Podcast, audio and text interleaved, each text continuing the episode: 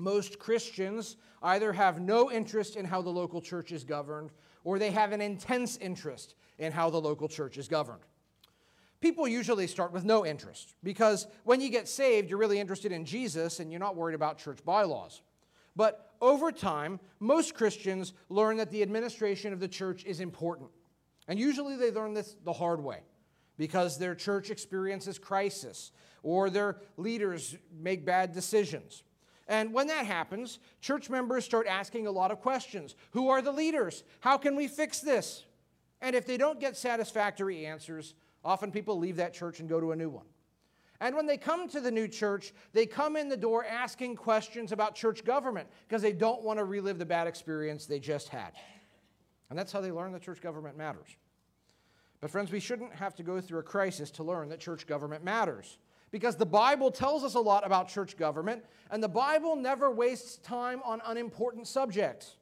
So, if the Bible describes church government, God intends for us to pay attention to it. And this morning we're going to talk about church government as we look at two passages from the pastoral epistles Titus chapter 1 and 1 Timothy chapter 3, verses 1 through 7. As we look at these passages, we're going to learn about the primary leaders of the local church who are most commonly called elders. And we're going to ask three questions today. First, what is an elder? Second, who is an elder? And third, what does an elder do? So we begin with our first point what is an elder? The question comes up almost immediately in the letter to Titus. If you've got a Bible, turn to Titus chapter 1, and let's start reading. Titus chapter 1 and verse 1.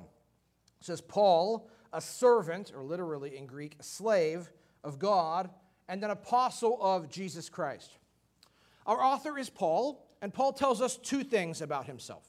First, he is an apostle. He is Jesus' designated and authoritative spokesman. But second, even though he has this important office, Paul doesn't see himself as a Lord who is to be obeyed. Instead, he says he's a slave of God. God reigns and Paul doesn't. And that is a very good mindset for a church leader to have. Now, Paul says some very important things in the next few verses which we'll return to. But now jump to verse 4. He says, To Titus, my true child in a common faith, grace and peace from God the Father and Christ Jesus our Savior. Paul is writing to Titus, and Paul greets him in the Lord. Who's Titus? Well, Titus was another long term ministry associate of Paul, uh, just like Timothy. And Second Corinthians tells us that Titus helped Paul by occasionally going to local churches where Paul was no longer present and helping them fix things in, on Paul's behalf. And that's what's going on here. Look at verse 5. He says, This is why I left you in Crete, Titus, so that you might put what remained into order and appoint elders in every town as I directed you. Here's the situation at some point, Paul and Timothy went to the island of Crete, or Paul and Titus. When Paul and Titus went to Crete, we don't know. But Paul preached the gospel on this island, and he planted churches throughout the towns of Crete. And then Paul left to continue his work elsewhere. Chapter 3 says Paul is now in western Greece when he writes this.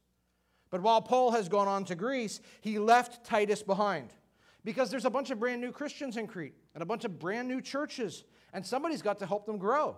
And that's Titus's job. He is to put what remained into order. He is to make sure that these churches become fully established and operate the way that they should. And for that purpose, Paul tells Titus, appoint elders in every town. So, what is an elder? When the word elder appears near the word church in the New Testament, it's referring to an office of leadership in the local church. And that's what Paul's got in mind here. Titus is to appoint local leaders for local churches. And he calls these leaders elders, or literally in Greek, old men. Now, while elder is the most common term to describe church leaders in the New Testament, it's not the only term. Sometimes they're referred to with various verbs meaning to lead or preach. Sometimes they're called overseers. The King James translates that term bishop. And in Ephesians 4, uh, church leaders are referred to as shepherds or pastors. So we've got these various terms. You'll notice that I did not mention the term deacon. We'll talk about deacons next week. But deacons are not authoritative leaders in the local church. Rather, deacons are publicly recognized servants who help the leaders. But what we see is we've got church leaders called elder, overseer, and pastor. Do these different terms suggest different levels of church leadership, as the Catholics teach? No. And we know that based on the way the Bible uses these terms. The Bible tells us very clearly that the elders are the overseers who are the pastors. There is only one office of leadership in the local church, which is described by all of these different terms. Let me prove this to you quickly. 1 Peter chapter 5 verse 1. Peter says, "I exhort the elders among you as a fellow elder and a witness of the sufferings of Christ, as well as a partaker in the glory that's going to be revealed. Shepherd the flock of God that is among you, exercising oversight." So Peter speaks to elders and then he tells them to shepherd the flock, to pastor it. And then he tells them to exercise oversight, to be overseers. So he calls the elders pastors and overseers. See the same thing in Acts 20. Paul calls the elders of the church together, and he says to them, Pay careful attention to yourselves and to all the flock in which the Holy Spirit has made you overseers. So again, he calls elders overseers, and they're to watch over a flock. That's shepherding language, that's pastoring. In fact, in the passages we're going to look at today, Paul speaks about the qualifications of leaders. And in one list, he calls them elders, and the other, he calls them overseers. So again and again, we see that these various terms are used interchangeably to describe just one office of church leadership, which is most frequently called elder. So the elders are the church's pastors and overseers. Now, Paul tells Titus that the churches on Crete need some elders. Okay? How many elders does each church need? Well, Paul commands Titus to appoint elders, plural, in every town, singular. And we need to understand that it's very unlikely here that Paul would go to a town and plant multiple churches. That's not how Paul worked. We know from the rest of the Bible. No, each town would have one church and each church would have multiple elders. We find this same idea throughout the New Testament. For instance, 1 Thessalonians is addressed to the church, singular, of the Thessalonians. But 1 Thessalonians 5 tells that one church to respect those, plural, who labor among you and are over you in the Lord. Likewise, Acts 14:23 says, "They appointed elders, plural, for them in every church, singular." Acts 15 4. When they came to Jerusalem, they were welcomed by the church, singular, and the apostles and elders, plural. Acts 20 17. He called the elders, plural, of the church, singular. James 5:14 is anyone among you sick let him call for the elders plural of the church singular. Friends the pattern is clear. One church, multiple elders. Even in new churches like the churches on Crete. In fact, the Thessalonian church had the benefit of Paul's instruction for only something like two or three weeks. And yet, even in a young church like that, there were multiple elders. So, all churches should strive for plural eldership. Now, you might not like that because maybe you've had a bad experience in a church led by multiple elders. Or perhaps you say, well, my business sense tells me this just sounds very inefficient. But, friends, we've got to remember that our experience is not the arbiter of truth. The local church belongs to Jesus. Colossians 1:18 says Jesus is the head of the body of the church. And Jesus, speaking by his apostles, has prescribed this form of church government. So plural eldership it is. Now, understand that biblically speaking, the elders are formally equal. There is no biblical passage that says, There shall be one elder whose opinion outweighs the other. We've got to remember that, especially if we serve as an elder. I've seen this go wrong twice so far. Hopefully, I don't see it go wrong again. Uh, once was with a man who was a paid pastor, and once was with a man who was not. And in both cases, the, the, the, man who thought he was in charge thought his word was final, and all the other elders were just there in an advisory capacity. Friends, that is not true plural eldership. Plural eldership is not one man rule cloaked by several yes men. No, plural eldership means that all of the elders elder together. They collectively discharge the pastoral oversight and ministry of the church. Now, in any group of people, you will have leaders who emerge within that group and among that group. But any leadership that emerges from within the elders is only an informal issue of personal influence and group dynamics. It is not formal. There is no lead elder who gets absolute deference. No. Every elder should speak up and vote in line with his conscience, no matter the seniority or public visibility of any other elder who disagrees with him. Acts 20 says, The Holy Spirit has made the elders overseers, and we do an injustice to the church and violence to the will of Christ if we claim to practice plural eldership, which at the end of the day means one person decides while everyone else nods their head. Every elder must listen to every other elder and sincerely consider their viewpoint as we collectively lead the church. The elders should strive for consensus in decision making. Now, sometimes we cannot form consensus and have to vote. When that happens, for the sake of the unity of the church, elders who hold minority positions on a question either need to submit to the majority, or if they can't do that without violating their conscience, they need to resign from the board. But even then, an elder should be eager to maintain the unity of the Spirit in the bond of peace. Only when an elder board goes bad, when it collectively and unrepentantly chooses to lead the church in a manner contrary to Christ's word, should an elder publicly blow a whistle. And there are times when that's necessary. Let's pray that that never ever happens here. But the elders are to work together in making decisions. Now, that means that each elder doesn't always get our own way. And I've got to tell you, that's a good thing. There have been times in the life of this church when I've been outvoted, and usually a few weeks later, I'm thankful for it because the other guys usually see situations like that clearer than I do. That's why I was in the minority. And that's how it's supposed to be. So here we have a plurality of equal elders who collectively discharge the pastoral ministry of the church. And this is biblical and it's wise. Because the Proverbs say, in an abundance of counselors, there's safety. More opinions ought to produce more wisdom, and more guardians ought to produce more accountability. But how many elders should we have exactly? Well, the Bible doesn't give us a set number. It doesn't tell us we need one elder for every 10 families or something like that. This is a question of prudence. We just need to make sure we always have more than one elder if we can.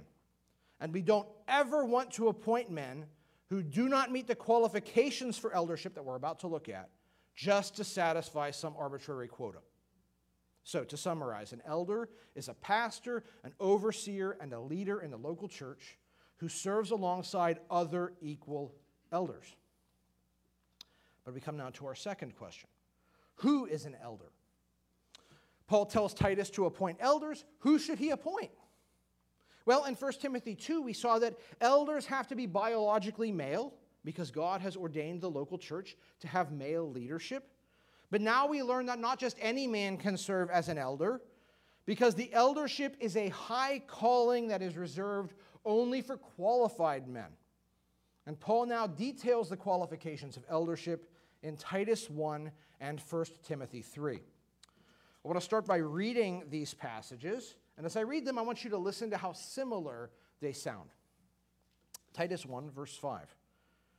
Paul says, If anyone is above reproach, the husband of one wife, and his children are believers, and not open to the charge of debauchery or insubordination. For an overseer, as God's steward, must be above reproach.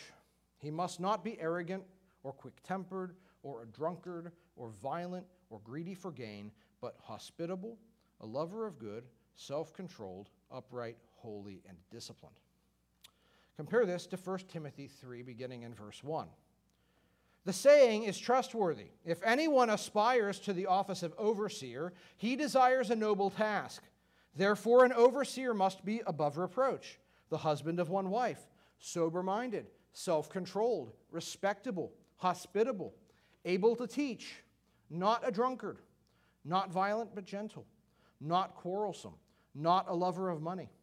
He must manage his own household well with all dignity, keeping his children submissive. For if someone does not know how to manage his own household, how will he care for God's church? He must not be a recent convert, or he may become puffed up with conceit and fall into the condemnation of the devil. Moreover, he must be well thought of by outsiders so that he may not fall into disgrace, into a snare of the devil. These lists are similar. Between them, we've got something like 26 traits that should characterize the elder. How should we understand these qualifications? They can be basically divided into five groups. First, we've got the most general qualification for the elder he must be above reproach. What's that mean?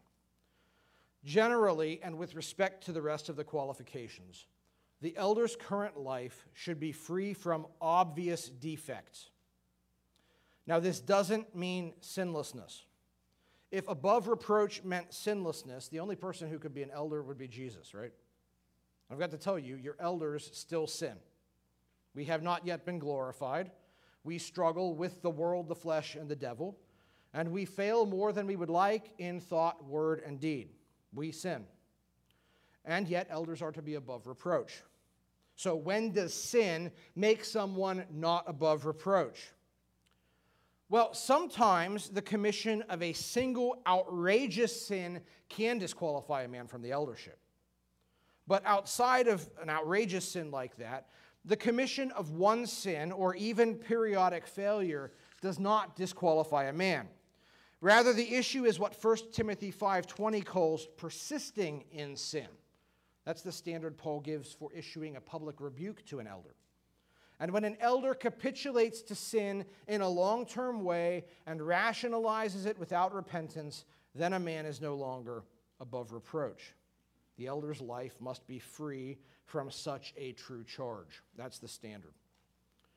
The second group of qualifications relate to the elder's family life. First, he must be the husband of one wife. What's that mean? Some people say this means that an elder must be married. Uh, I think this is unlikely because any standard that would disqualify Jesus and Paul from leading a church is probably not correct, right? Um, and Jesus and Paul were single. Uh, moreover, Paul says in 1 Corinthians 7 that it's singleness, not marriage, that makes a person more able to engage in ministry. So I don't think elders have to be married here. Okay, well, other people look at this and they say, well, what this means is Paul is prohibiting polygamists or divorced men or widowers who remarry from serving as elders. But if that was Paul's only concern here, I think he would spell that out more clearly. Now, this qualification does implicate issues like polygamy and divorce, but that is not its only function. I think this qualification simply means that the elder must be characterized by fidelity and exclusivity in his marriage if he's married. He should not be characterized by adultery, either sexually or emotionally. He should not be leering at other women and coveting other men's wives. I would further say here that I do not think a widower who remarries is disqualified here. Because Romans 7, 1 Corinthians 7, and 1 Timothy 5 suggest that marriage terminates with the death of a spouse. So if a widower remarries, he is not sinning or becoming a two woman man. However, a polygamist is disqualified by this qualification. And a divorced man may be disqualified by this qualification. God hates divorce. That was not his intent for marriage. Although Matthew 5, Matthew 19, and 1 Corinthians 7 grant narrow biblical grounds for divorce, and I think confer a right to remarry on the aggrieved spouse. And where there is divorce for unbiblical grounds, and where there is remarriage, Jesus says in Matthew 5 that constitutes adultery. That would make you a two woman man. I think that would disqualify a man. So, speaking for myself, I would not vote to nominate a man to the eldership who was divorced after his conversion for unbiblical grounds, especially if he then remarried. I could see myself voting for a man to serve in the eldership who was divorced for biblical reasons or whose divorce happened before his conversion. But I have to say, I would do so only with great trepidation. I would be asking a ton of questions about the divorce, and I really want to see how he talked about it. And I would be looking for a very long term, serious track record of repentance and obedience about what the Bible says concerning divorce and remarriage. Having talked to the other elders, I know they would be just as searching, if not more so, on this issue than what I just said. And I think it's very possible that as a council of elders, we would choose not to nominate any divorced man to the eldership. But again, I think this qualification is about more than divorce. It's primarily about a man's current fidelity to his wife, if he has one.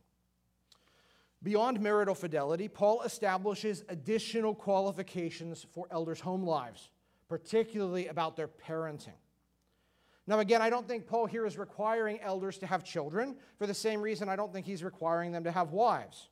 But if a man does have children, then his parenting is fair game.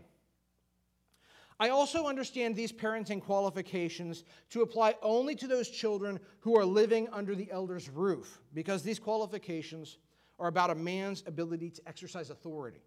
And children who are no longer home are no longer functionally under their father's authority. So, how must an elder parent? Titus 1 says that an elder's children must be believers. The Greek word translated believers by the ESV is pistos.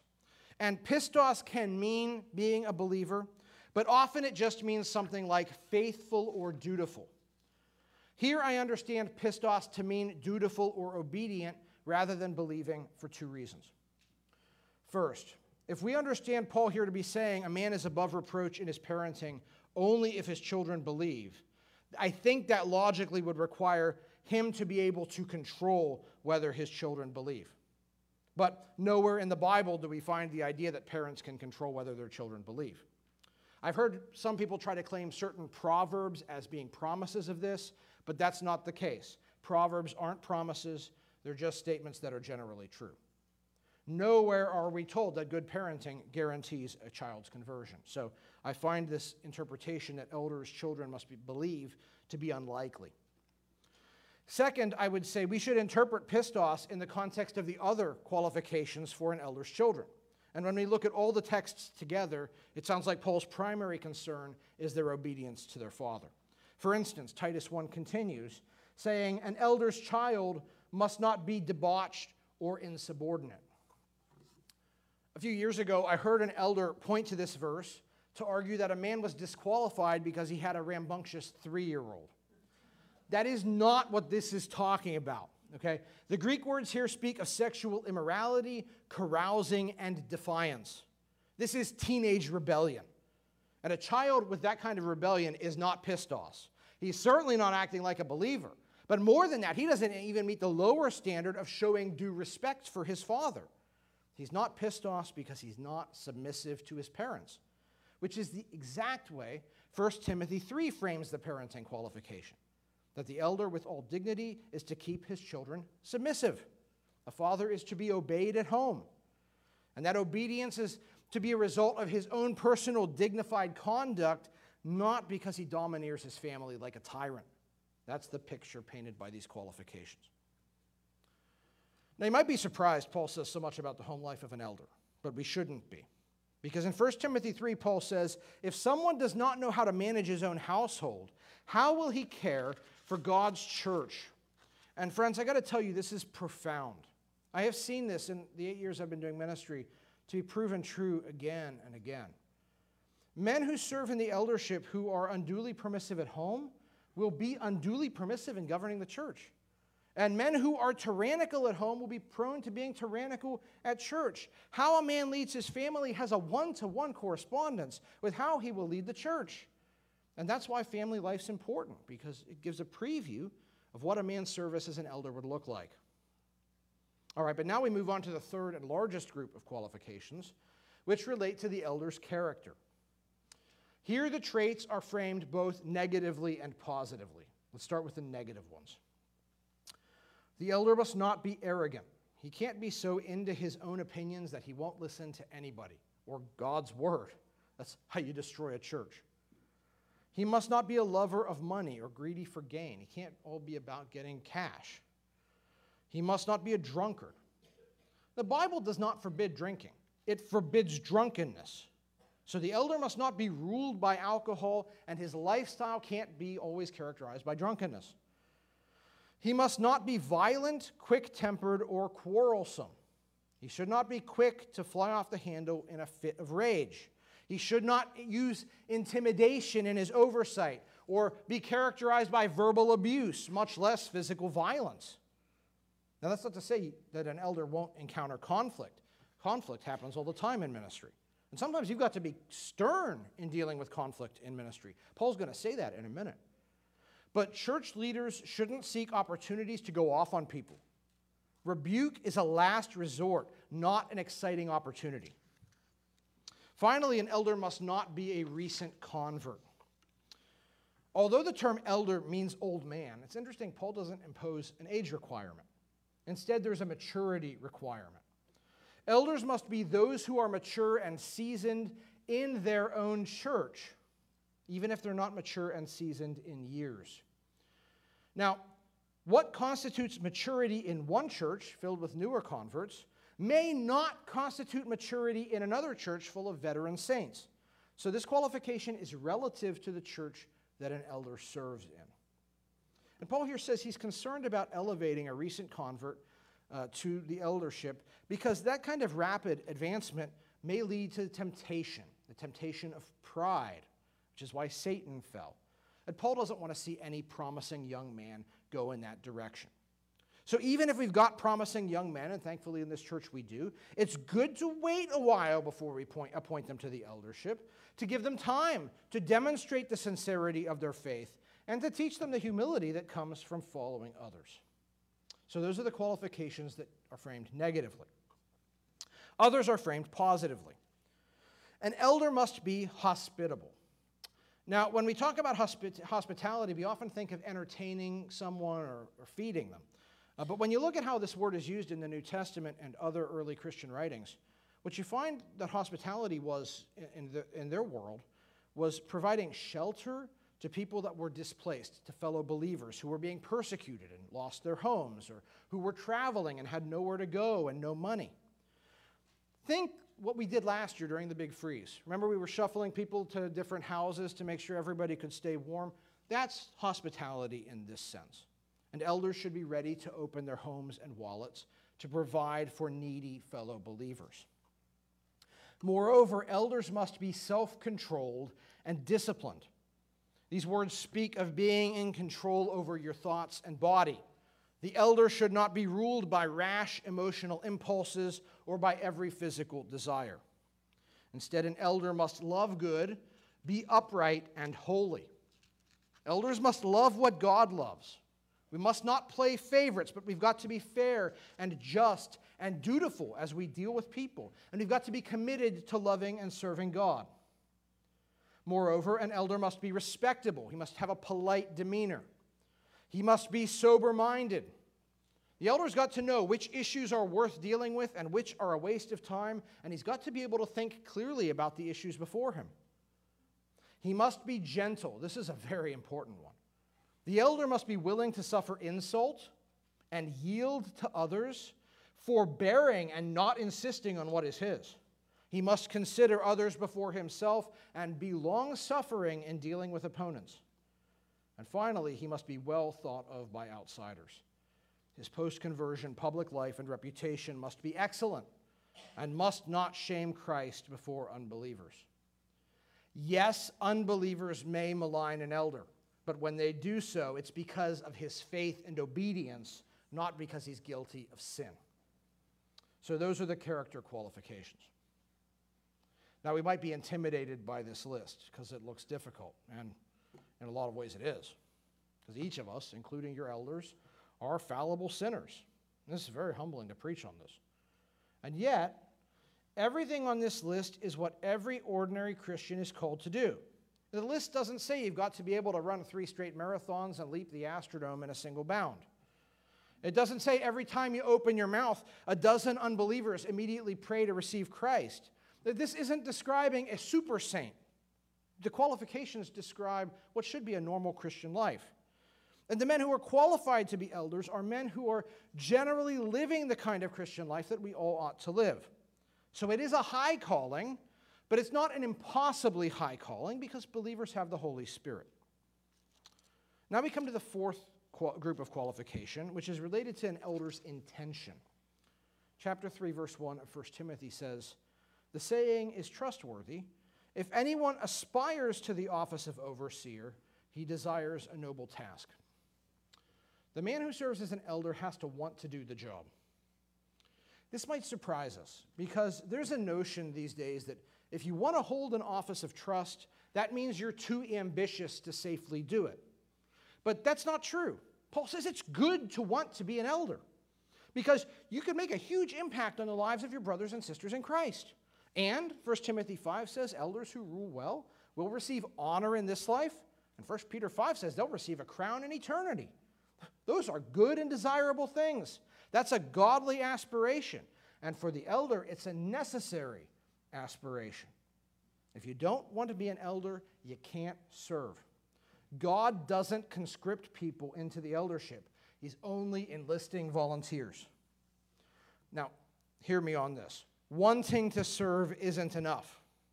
I've met men who were very eager to put themselves forward for the eldership who otherwise were not qualified. Just because you want to serve doesn't mean that you should. But not wanting to serve, even if you meet the other qualifications, means you can't serve. 1 Peter 5 says, The man who exercises oversight should do so not under compulsion, but willingly, as God would have you, not for shameful gain, but eagerly. Friends, we must not get into the eldership to promote ourselves or to get rich or because the church really needs me, even though I don't really want to do this. No, the elders must be eager and willing to do this job and do it well. Finally, we come to the last group of qualifications for the elder related to spiritual gifts. 1 Timothy 3 says the elder must be able to teach. God gives every believer one or more spiritual gifts, and every gift has value. But the eldership is reserved only for men who have the gift of teaching, of being able to effectively communicate doctrinal and spiritual truth. At this point, I've heard people complain, well, that, that just doesn't sound fair. Right? There's other spiritual gifts that are important. Why must elders all be teachers? And to that, I would say, yes, every spiritual gift matters to the church. But Jesus is Lord of the church, and Jesus commands that the men who serve in the eldership are only to be those men who have the gift of teaching. And we'll see why that is in just a minute. But this is why we require any man who we nominate to the eldership to preach at least one sermon and teach in at least two other contexts in the church. Because the eldership must, by definition, be a collection of men who can teach. And when churches move away from this qualification or from all of these qualifications, it always proves disaster. And unfortunately, this happens all the time. Churches start saying, well, there's other qualifications that matter more than these. You've got to have the right kind of personality to be an elder. You've got to have the right education or the right business sense or financial success or whatever. And when churches start doing that, before long, you don't have a group of men who are collectively exercising pastoral ministry. Instead, now you've got a corporate board of directors who are more interested in the bottom line than the Bible, breathing down the neck of the pastoral staff. You wind up with a church governed by pragmatism and not the Bible. And friends, that must never happen here. The only qualifications relevant to the eldership are the ones we just looked at, involving family life, character, intent, and spiritual gifts. And friends, we've got to take these qualifications seriously. In the earliest days of this church, we didn't take them seriously enough.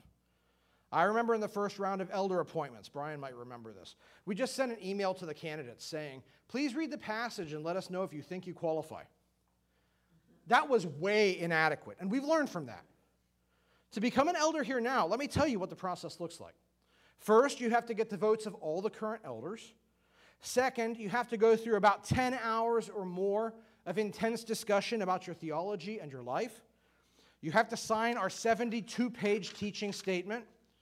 Then I spend about six hours talking with you about 60 hard questions about doctrine and practice.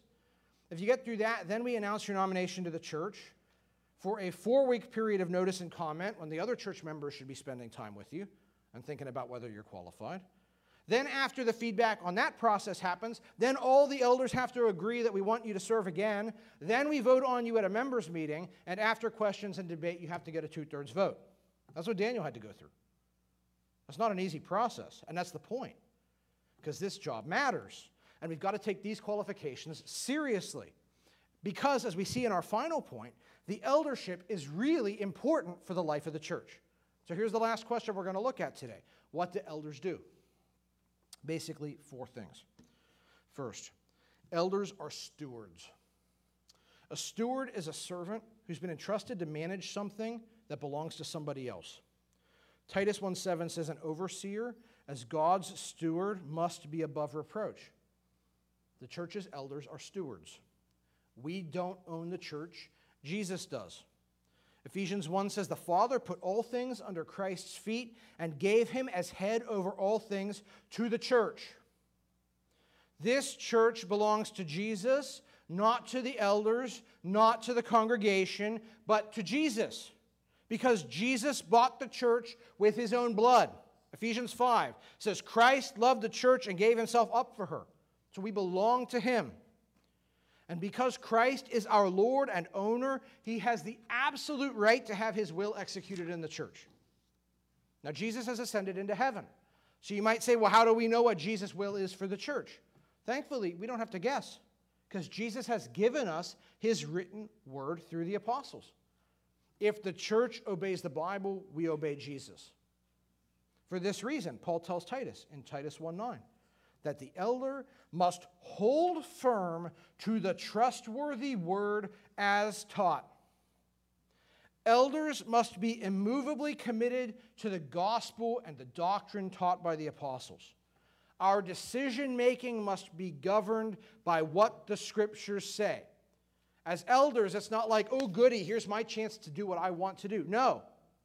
We don't get to substitute our wisdom for the word of Christ. The elder's primary task is to see that the Bible is implemented and obeyed in the church. This is the fastest way for an elder to disqualify himself. I've seen this a few times, where somebody basically says, I don't care what Jesus says, I know better. I heard a guy one time say, yeah, excommunication never solved anything. Well, Jesus thought it did. And friends, if somebody takes that attitude, it is an immediate disqualification because the elder is merely a steward. We're not the Lord of the church. We're, uh, we're a slave of God, like Paul says. We're not the Lord. The church is not our plaything. In the same way, elders have legitimate authority only when we say what is consistent with the Bible. If we get up here and say, don't commit adultery, you should listen to that and obey it because we're telling you the word of Jesus Christ. But if we get up here and tell you to do something sinful or something outside of the bounds of spiritual authority, you should not listen to it or obey it. Because, believing friends, we're about obeying Jesus, and we must not submit to any instruction that is contrary to Jesus' word. The elders are stewards. 1 Corinthians 4 says it is required of stewards that they be found faithful that's why Hebrews 13 says, Your leaders are keeping watch over your souls as those who will have to give an account. The elders are going to have to report to Jesus about the way we served. He's going to judge us, hopefully not in a bad way, but we're going to have to, to be evaluated. Did we manage the church well? Did we shepherd each of you well? It's a weighty thing. And we've got to render this accounting because we're just servants. Second, elders nourish the flock. Think of the shepherds in the old days. They made sure the sheep ate, right? In the same way, the shepherds of the church feed the flock. How? Titus 1:9 says, "The elder is to be able to give instruction in sound doctrine." We nourish the church through teaching. You know, nowadays people want churches to do everything but teach.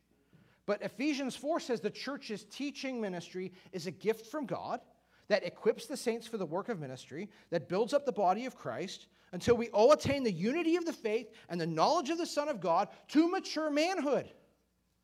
We need teaching to grow. We need to hear the truths that Paul proclaimed at the start of this chapter, Titus 1 1. He says, For the sake of the faith of God's elect and their knowledge of the truth which accords with godliness, in hope of eternal life, which God, who never lies, promised before the ages began, and at the proper time manifested in his word through the preaching with which I have been entrusted by the command of God our Savior. Friends, we need to know God has elected people whom he will save, a people for his own possession, whom he saves by grace through faith. That he wants us to know the truth, to have a true belief in the gospel that Jesus is God and man, that he died for our sins and rose again, a faith that produces obedient good works, that we have a certain hope of eternal life. God has sworn this, and God doesn't lie. What he's promised, he will perform. That's what we need to hear to grow and mature and be ready for good works. And that's why we need elders who are qualified. Because Hebrews 13 7 says, Remember your leaders, those who spoke to you the word of God. Consider the outcome of their way of life and imitate their faith. Elders' lives should testify to the life changing power of the gospel. And elders are to be apt to teach, because ultimately the chief task of the elders, beyond obeying Jesus, is to execute the teaching ministry of the church, nourishing the flock. Third, elders guard the flock. You know, ancient shepherds carried a big stick because sometimes they had to fight wolves. And in the same way, elders sometimes have to fight wolves. Not only must we teach, Paul says in Titus 1 9, we must also be able to rebuke those who contradict sound doctrine. There are false teachers sent by Satan out there who want to lure you into eternal destruction. But Jesus intends his elders to fend these false teachers off, to rebuke them and expose them and prevent them from harming the church. This is what Paul says in Titus 1:10. For there are many who are insubordinate, empty talkers and deceivers, especially those of the circumcision party. They must be silenced, since they are upsetting whole families by teaching for shameful gain what they ought not to teach. One of the Cretans, a prophet of their own, said, Cretans are always liars, evil beasts, lazy gluttons. This testimony is true. Therefore, rebuke them sharply, that they may be sound in the faith, not devoting themselves to Jewish myths and the commands of people who turn away from the truth. To the pure, all things are pure. But to the defiled and unbelieving, nothing is pure, but both their minds and consciences are defiled. They profess to know God, but they deny him by their works. They are detestable, disobedient, unfit for any good work. That's strong language, but it's appropriate because false teaching is really dangerous. Now, Titus is dealing with false teachers from the circumcision party. These guys are heretics, like the heretics in 1 Timothy, teaching Jewish myths, putting Gentiles under the law. They claim to be Christians. But, friends, you need to know this. Not everyone who professes Jesus is saved. Not everyone who claims Christ knows him. Sometimes you can detect this by their doctrine, but often you can detect it by their works. Many people claim Christ verbally, but show that they don't belong to him by embracing an evil lifestyle incompatible with the gospel. That's what the false teachers in Crete were doing. And this is what they were teaching their followers to do. And Paul says people who are embroiled in sin, embracing false doctrine, rejecting Christ's lordship, they cannot please God. They cannot do good works because they have not been purified by the gospel and they remain under God's judgment as defiled and detestable people. Now, why are these false teachers engaging in this evil? Paul says because they want to make money. You know, there's always people out there who will be happy to pay to hear a false spiritual message, but that's an abomination. Paul says the false teachers in Crete represent the worst in Cretan society. A society that one of their own false pagan prophets said was all about deception and laziness and gluttony, and that's what these false teachers are. They're lying to make a quick buck, to spend it on their pleasures. That's not funny. It's not cute. It's destructive.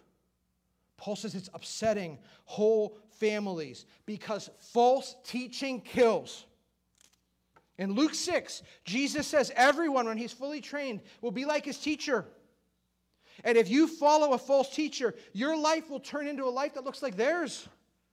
And it will destroy you. It will destroy those around you. And it will lead you to eternal ruin because it'll show you never really knew the real gospel. But to prevent this happening, God has given the local church elders to guard the flock. And Paul here says the elders are to rebuke the people who are listening to the false teachers sharply. You might say, I thought elders were supposed to be gentle. They are, even towards their opponents, 2 Timothy 2 says.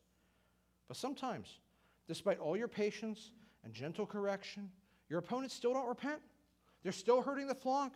And the time comes to speak a severe word, to exercise severe discipline for the health and protection of the body. It's not fun, but this also is a primary function of the elders to keep the leaven of sin and false doctrine out of the local church. Elders guard the flock.